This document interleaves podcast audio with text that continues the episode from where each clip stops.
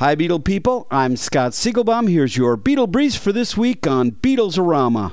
Paul McCartney has joined Yoko and Sean Lennon by signing an open letter to the British government opposing fracking in the UK. Paul was also asked to contribute a song to an upcoming benefit album called Buy This Fracking Album. No word if Macca accepted the request. There's a new book on Michael Jackson called Michael Jackson Incorporated. A section of the book entitled Buying the Beatles Inside Michael Jackson's Best Business Bet is featured currently in Forbes magazine. There are a few interesting Beatles related reissues coming up this month, both domestically and internationally. Japan is releasing a new Meet the Beatles box set, presenting mini LP CD replicas of five albums released by the Beatles in Japan in 1964 and 65.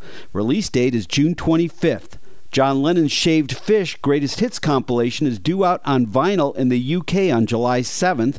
And finally, the Blu ray of the Beatles' first film, A Hard Day's Night, will be on the shelves in the US on June 24th.